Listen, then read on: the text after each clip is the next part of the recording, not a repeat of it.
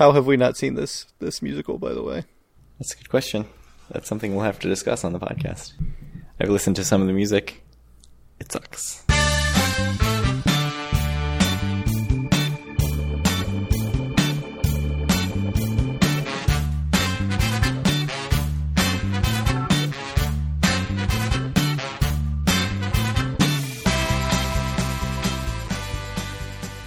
Howdy, it's Tuesday, August 4th, 2020, and this is episode 131 of Due for a Win, the Atlantic City and Casino Biz podcast. I'm Kyle Laskin, joined, as always, by Craig Stone. What's good, Craig? All the casinos are open.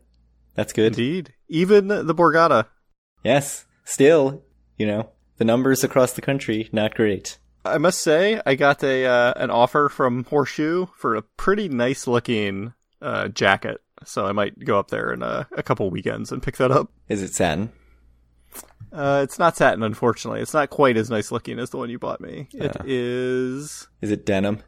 I would feel really good about it if it was denim. It's probably like a windbreaker or something. Yes, North End soft shell jacket in carbon heather, but it looks nice. You should get it. Yeah. You'd wear a nice horseshoe jacket around. Ridiculous buttons on the neck. It's quite a thing. I will send you the picture of it. I want to see it. I want to have it. Copy image. You don't need to send it to me right this second. We can actually record a podcast. You must know. Come on. Looks nice, right? This is not a visual medium, Kyle. Looks nice. It's very understated. I think it's great. It says Caesar's Awards on it. I thought it would say Horseshoe, Baltimore. Nah, I don't care. I feel much better about it if it said Horseshoe Baltimore on it. It's understated, though. It's not even that easy to see the Caesar's Rewards. That's true. So we'll see. I might go pick that up. It's just a jacket that you could wear. Which is exactly what I want. I don't want horrific satin, double-sided Treasure Island and Mirage jackets. Purple on one side, or pink, whatever it was. Oh, man. I would wear that everywhere. Send it back to me. I'll wear it. Okay. Next time I see you, I'll bring it. It will be all yours. Dave would wear it. Send it to Dave. I doubt it. Mm. All right. So what happened in 1931? A George and Ira Gershwin musical called Of Thee I Sing debuted on Broadway on December 26th. And you may be saying, what does this have to do with Atlantic City? Craig and Kyle, Atlantic City podcasters. The answer is in a description of the musical from Gershwin.com, which I will read right now. John P. Wintergreen runs for president on a, quote, love platform, promising to marry the winner of a beauty contest in Atlantic City. I wonder where they got that idea. And to woo her through all 48 states. The candidate cannot make good on his promise as he falls for Mary Turner, the pageant coordinator, because of her delectable corn muffins. I don't know if that's a euphemism. I don't think so. Victorious, Wintergreen's presidency is almost brought down by Diana Devereaux. The devious Diana Devereaux. Mother of Mike Devereaux, Orioles superstar. I'm sure. The spurned pageant winner and France, after all. Diana is an illegitimate daughter of an illegitimate son of an illegitimate nephew of Napoleon. That's the kind of plot that you can only get in Broadway musicals. Mary saves the day, however, by sensibly giving birth to twins in the White House, creating the perfect distraction from her husband's political troubles. There's a lot going on. The only thing that matters is a beauty contest in Atlantic City. Indeed. This was 10 years into the Miss America pageant, so, you know, by then that was already a thing.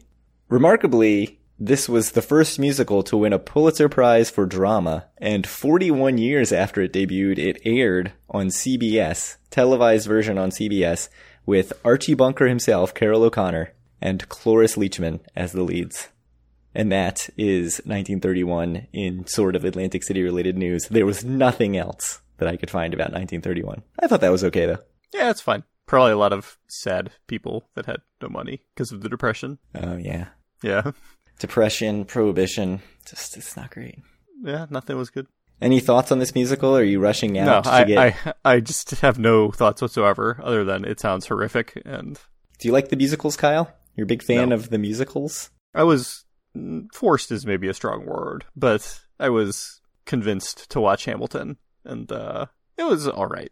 And I think that is considered widely by even people who dislike musicals as the best musical. And I see. It was fine. I like me some musicals.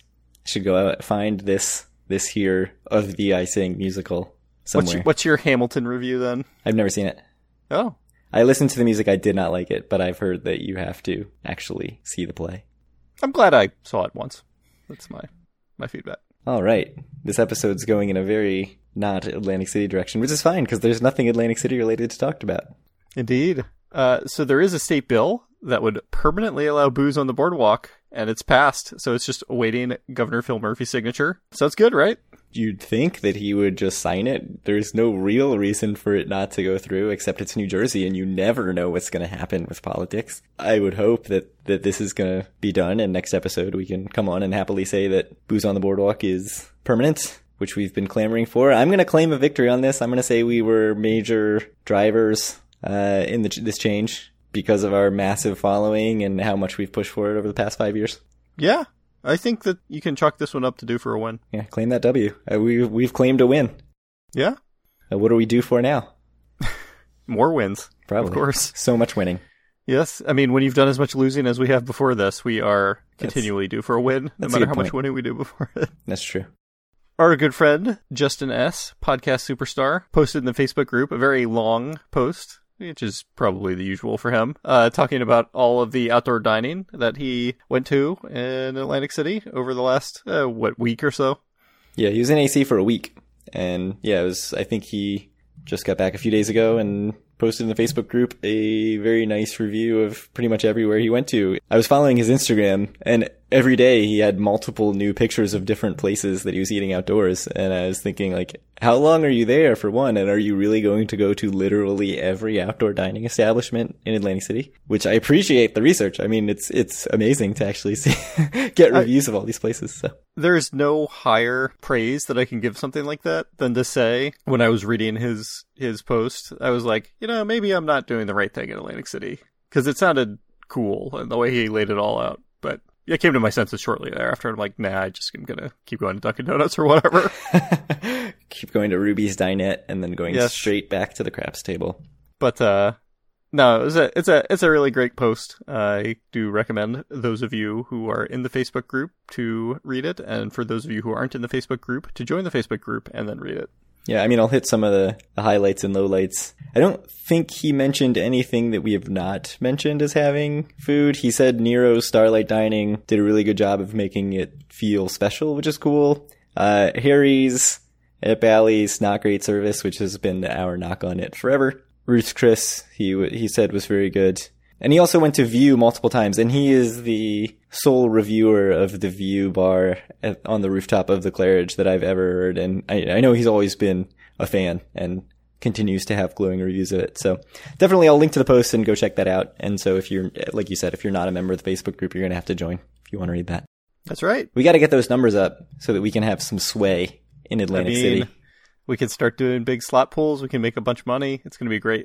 Yeah. Oh, he did say Doc's has a ton of outdoor seating, like almost as much outdoor seating as they had indoor seating. So that was cool. And that they bring the excellent service outside. Complimented the view of gorgeous Atlantic Avenue, as you must. Yeah. The first time I went there, my wife and I were leaving, and we were like, we should probably get a cab. And the hostess was like, you should definitely get a cab. And more than that, you have to wait inside until it comes, because I will not let you stand outside. It's like, oh, okay. Fine then. All right. It seems totally walkable to me. But anyways. It's not very far from, all the shops and everything. Yeah. Sugar Factory, not a fan, by the way, he said. Shockingly. Yeah, like... I don't find that terribly hard to believe. Sugar Factory is like right in my wheelhouse of some place that I'm like, I really want to try it just because it's like so in your face. Like a 5-year-old though. It seems like something you would actually enjoy. Yeah, but there's like no way the drinks are good. No. Because they come out in a fishbowl with like gummy bears in them. But you would just eat like, all the cupcakes. And... Oh yeah, yeah. I'd eat all that junk. It would be amazing. So we've talked about outdoor dining. We've talked about... booze on the boardwalk. So I wanted to revisit Tom L's question from the coronavirus mailbag episode, which was episode 126. He asked, what is one thing that will change due to the pandemic that will make AC better? And we sort of like hemmed and hawed on it on the actual episode. But here we've been given a couple things, right? Like booze on the boardwalk seems like it's happening permanently. And then outdoor dining, I know David Danzis in the Press of Atlantic City wrote an article talking about how this could become a more regular thing, and how, you know, obviously casinos have always tried to keep everyone in the casino, and this is sort of showing them that there's an attraction of, you know, this is a beach town and people want to be outside, and it creates this experience that you can't really get in other casino places, and so it may be something that is kept longer term. I'm not sure how, when they're using things like pool decks and the actual boardwalk itself, like they would have to figure out some more permanent options for that. But what do you think? Are those positive long-term changes that have come out of this? Of course. I mean, there's nothing not to like. I mean, it seems like they're two changes that are particularly symbiotic, right? They work well together. You know, you can sit outside, enjoy your brew, take it with you maybe when you leave, depending on, I guess, if it's a can or a glass. You probably wouldn't appreciate it as much if you take a glass with you, but no, I think it's good. It's anything to get you outside, especially it's a nice beach town, right? It's kind of what they want. Actually, I actually have a question for you, because in the Facebook group, there's been a lot of discussion about how things are going in Atlantic City, and it seems like the general consensus is that, like, things are not as pleasant as they usually are now. Like, more troublemaking on the boardwalk and stuff. Like, how much stock do you put into that? So, I don't know about troublemaking on the boardwalk. There has been several incidents inside casinos. Yeah, there was a shooting or a stabbing or whatever in Tropicana, yeah. It was like a robbery and a stabbing. So, one thing I'll put more stock in is that it's been reported everywhere that the boardwalk is the dirtiest that people have ever seen it. Right. And I think that probably a lot of that has to do with that there's all this outdoor dining, right? Like, now you've got all these people eating outside and stuff is just like probably blowing off people's tables. You know, it's a beach town. There's the oceans right there. It's probably pretty breezy. Well, I've also heard that they're not emptying the trash cans nearly as often as they need to. And they're all just like have huge mounds of trash, like, you know, in the circle around them. Yeah. So, I'm optimistic that they'll figure that stuff out as time goes on. I mean, they're just... It's obviously a big change to now where everybody who's eating is eating outside, and maybe they're, you know, grabbing their Joe Rock Cafe slice to go and... As you have to. Dumping 80% of the slice in the garbage where it belongs and having all this extra garbage in the trash cans, like you said. So I think that that's probably a fixable problem. You know, I think as long as there is a bunch of outdoor dining, you're going to have more of that than there used to be. Because I feel like the boardwalk always used to be pretty reliably clean. Yeah. No, I've never really had... problems with the boardwalk as much as other people have, because I know there have been a lot of complaints about it throughout time, but it just seemed like the complaints had picked up quite a bit, you know, recently when the casinos reopened. Yeah. I don't know. I'd have to go and see, but I do wonder, like, you know, everybody's been kind of locked inside for months, and is it like a full moon type of thing where people finally get out and they're all giddy and angry, or some combination of those things? And more likely to get into trouble, but hopefully not related to booze on the boardwalk. I refuse to associate those two things. No one has ever gotten drunk and rowdy. So my other question, though, how big of an improvement is it? Like, people have always said, oh, I just drink on the boardwalk anyway. Like, I don't understand what the big deal is. It's nice that it's legal, but I thought it was already legal and stuff like that. Like, how big of an improvement are these two things, do you think? Do they actually, like, change Atlantic City at all? For most people, probably not, but for me, certainly yes. What I'm sort of wondering is, does this change almost the sense that somebody gets who goes to Atlantic City who's not just going to gamble, which I know, like, most people who go to Atlantic City are gamblers. It really caters to that market way more than Vegas does. The percentage of people who go to Atlantic City just to gamble is much higher than the percentage of people who go to Vegas just to gamble. But if you're going to experience other things, and now you've got this option to walk around with a cocktail on the boardwalk or to walk around with a beer on the boardwalk, and you're eating dinner outside, you're going to feel much more like it's this nice beach town, right? And so, you know, we ate outside at a Back Bay Ale House, right? And it was really good. And it was a totally different experience for us, just sitting out there, dark, looking at the casinos all lit up. And, you know, they've had that at a few places. They've had it at Landshark, obviously has patio seat, like the whatever deck seating that's very popular. Yeah, I think it could sort of like change the vibe in a way that is pretty meaningful, but maybe that's overstating it. I don't think so. I mean, I think, like I said, most people, I don't think they're going to notice. Most people just go and stay in a casino and don't really leave. Yeah. But for the people who do move around, I think it's going to be much better. Assuming they make all the other, you know, there probably should be slightly higher police presence on the boardwalk, etc. with this, but, you know, assuming they do the right things that need to be done, which is probably maybe assuming too much, but... Yeah, I mean, and it seems like there are places, like Hard Rock especially, that's using that old scores space. Like, they've got the space to do this kind of stuff. The places where they're really using temporary, you know, spa decks and pool decks, maybe they're going to repurpose portions of that. You know, I don't know how much the Bally's spa deck is really used, right? Like maybe they decide that this is more worthwhile in the long term. And by that, I mean Twin River Holdings, right? Since they're going to be the ones dealing with this in the long term. But yeah, I'd be really interested to see if this becomes a little bit more permanent. And you hopefully will start to get some signs of that based on actually seeing the more permanence in these things rather than just the temporary setups that they all have now. Although at this rate, you know, it seems like indoor dining's never coming back to New Jersey, so maybe they're going to make it permanent regardless. Yeah. Yeah. Any other thoughts on the booze and on boardwalk and outdoor dining? It was good for you to revisit this, though. I think it's totally righteous and a good thing to bring up, given that we probably didn't have too much positive to say back then. Yeah, I mean, it's interesting how much our sort of opinions of all of this have changed over the course of whatever 4 or 5 months as we learn more. 4 or 5 decades, it seemed like. It's been forever. Yes. So we have another listener question, this time from Angela. She says, I love your podcast, as well you should, and have been listening to you guys for at least 3 years now. I hope you guys continue to do the podcast, even with your busy lives. I was wondering when your next AC trip would be. Sometime in 2020? Would you try to make a trip out there together? It's tough. I keep thinking I just have no idea when it's going to be. And as much as I would like to say hell yes to 2020, the COVID numbers and like what New Jersey is saying is not helping with that, right? Like right now, you would have to quarantine for 14 days. Right. If you went to Atlantic City, like you would technically not really be allowed to do anything. I would have to quarantine for 14 days. In actuality, I don't think anybody would be enforcing that at the casinos. No. I very much doubt they would be like, excuse me, sir, you cannot check in. With your Maryland ID. Yes. You'd have to like sign. I know at Borgata you have to sign something saying, I'm abiding by the quarantine when you check in. Mm-hmm. And then they're tracking your movement the entire time. No, I don't think that's happening. I don't think there's much incentive for the casinos. No, there's no incentive. I mean, being good citizens, Craig, that is their incentive. What more incentive could you need? That's true. Certainly not money. Certainly no financial incentives. Someone called in, this was a few episodes ago, to You Can Bet on That, and said that they checked into, it was either Mohegan or Foxwoods, and they had the same thing where if you were not in Connecticut, you technically weren't allowed to check in, so he had checked in with his passport instead of his driver's license, yeah. Assuming, so let's take that out of the equation. Let's say assuming that, you know, a month from now or 2 weeks from now, Maryland gets lifted off the list, the restriction list. How soon are you back in AC, realistically? It's just, there's so many moving parts. It's really hard to say. I'd like to go back.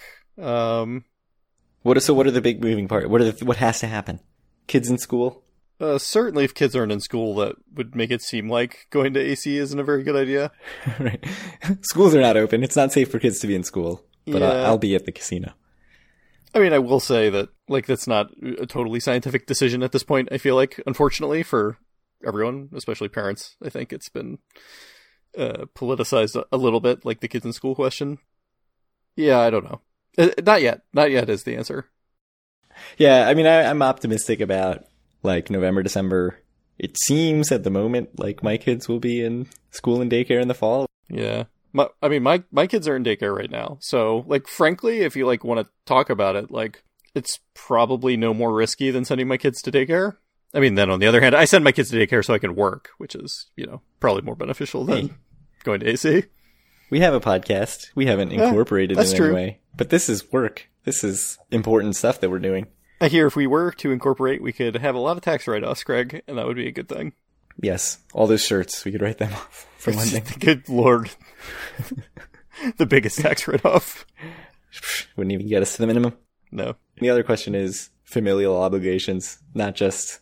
kids going in school, but like, what would your wife say about you being like, hey, I'm off to AC next weekend? It's tough. I mean, I've seen Friends a couple times in a way that she probably really hasn't, and I don't think it's totally appreciated, so. Yeah. It's a tough situation right now. I would like to be optimistic. I'm going to say that I'm going to try for 2020, but I can't guarantee anything. Yeah, I think for me, it's probably late 2020 if it happens, and it would need like some feeling of a return to normalcy, which we'll get to in the Boardwalk Empire episode. I don't think that's going to happen. I mean, not like real normalcy, but like my wife back at work in some way. That's true because she works at the schools, right? Right. So that like feels reasonable. That feels like it's not complete hell. and the kids in school in a way so that it actually feels like it would be not totally unreasonable for me to go, just from the standpoint of like not putting this so much burden on other people in my family.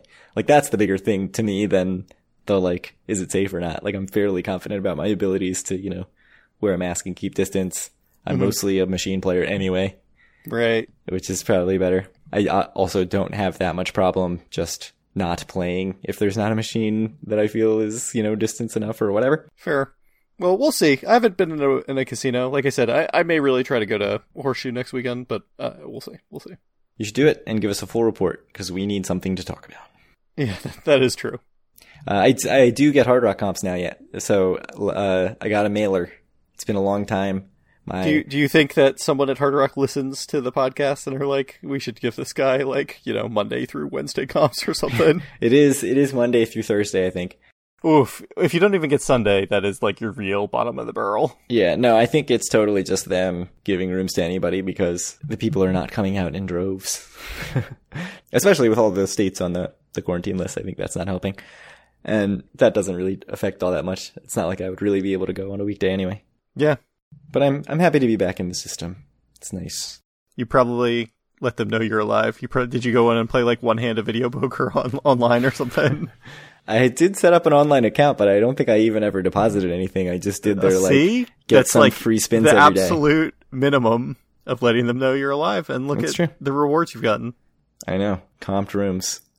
We'll ignore any caveats on those comped rooms. Just comped rooms. That's all you need to know. All right, so if you want to reach out to us or any of our other listeners and read Justin S.'s great Facebook post, do so at facebook.com/group/doforawin. Find all of our amazing content and buy a shirt at doforawin.com. You can reach out to Craig on Twitter at doforawin or me at Kyle Laskin and send Craig questions to doforawin@gmail.com. What do you think of that closing, Craig? It's perfect. Nailed it. 10 out of 10. I'm a man of my word. So should we talk about some Boardwalk Empire season finale? Yeah.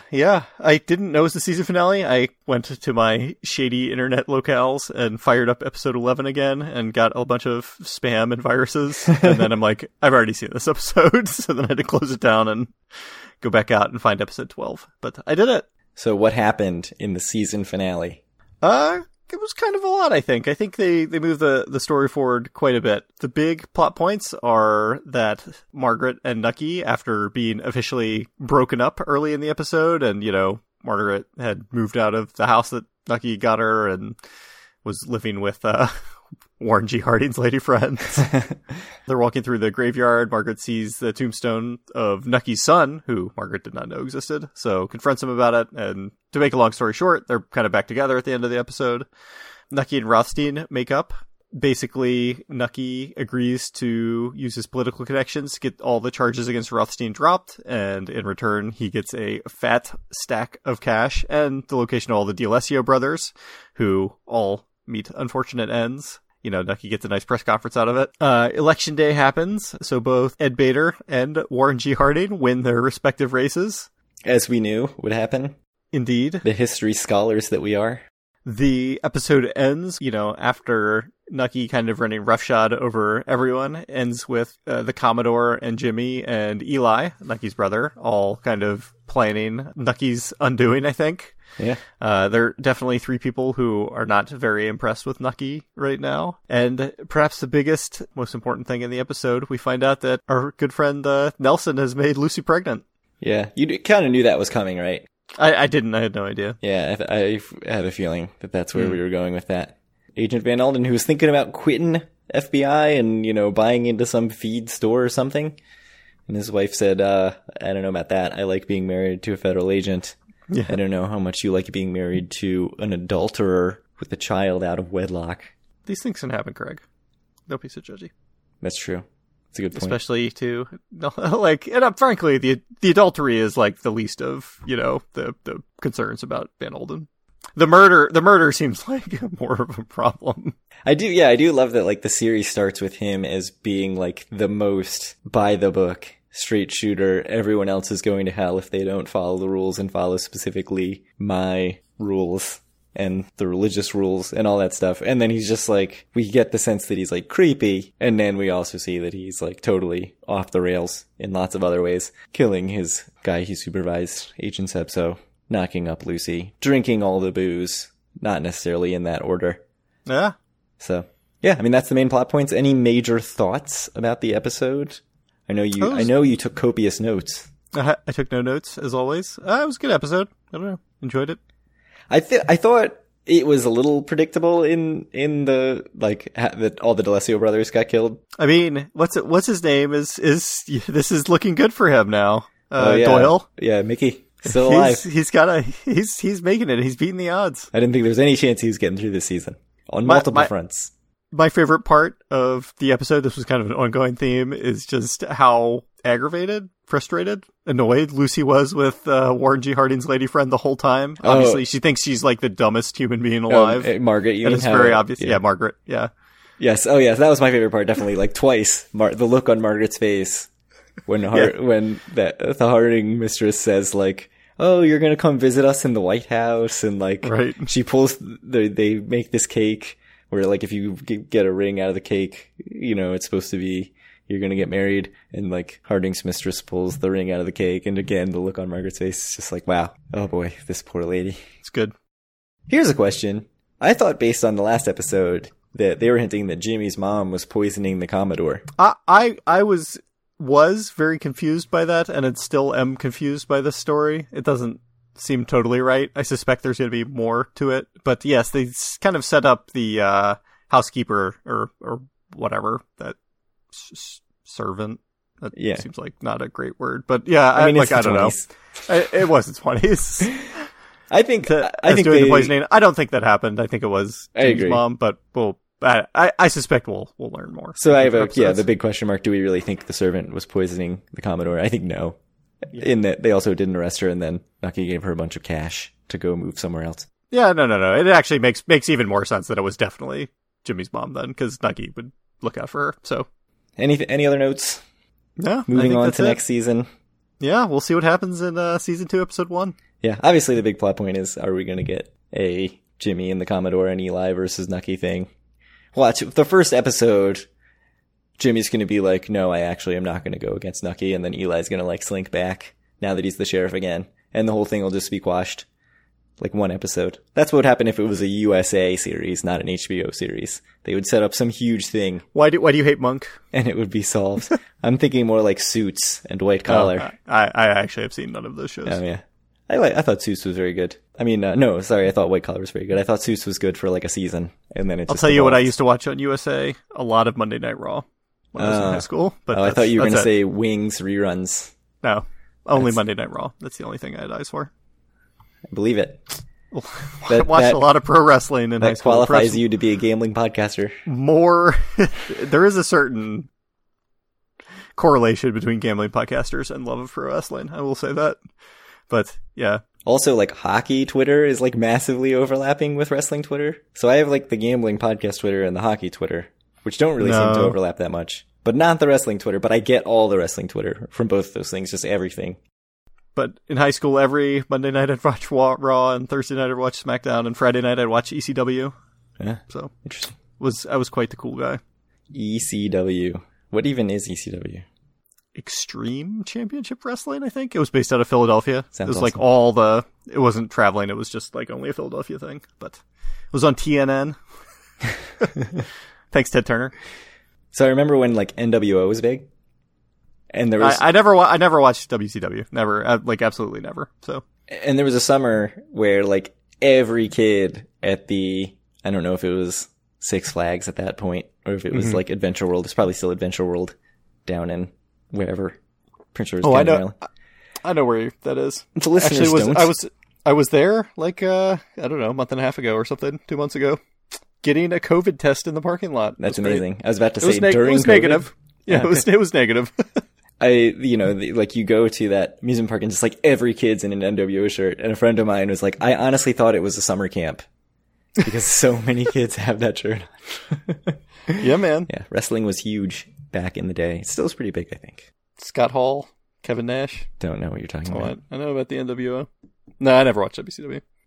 Once you get past like The Rock and Stone Cold Steve Austin, I just don't know any of the names. Diamonds, well, one of those guys Cage. Was Razor Ramon was his WWF name. I only know Razor Ramon Hernandez, former catcher for the Orioles. He was not as good as was expected. He had half a good season. Less of an underachiever as Javi Lopez, who was incredible before he joined the Orioles and absolutely abysmal on the Orioles. But I think he also had half a good season. Yeah. This is Orioles talk. He's no Geronimo Hill, what can I say? Where everyone expected him to be terrible, and he performed as expected. Fernando Lunar. These are the names that you can expect to hear. All right. Well, thank you guys for listening. I assume that entire last segment will be cut, and we'll talk to you in a couple weeks. Oh, no. This is a short episode. We're keeping everything.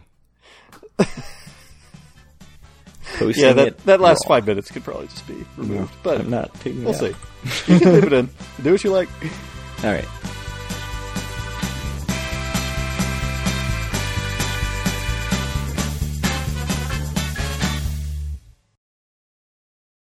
So one thing I did not mention in the Boardwalk Empire talk is when Margaret comes back, she sees Nucky in the mask.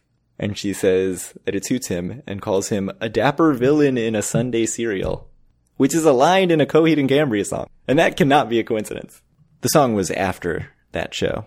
They've watched Boardwalk Empire? So I thought that was amazing. And then I had to stop the episode for 4 minutes so I could listen to that song.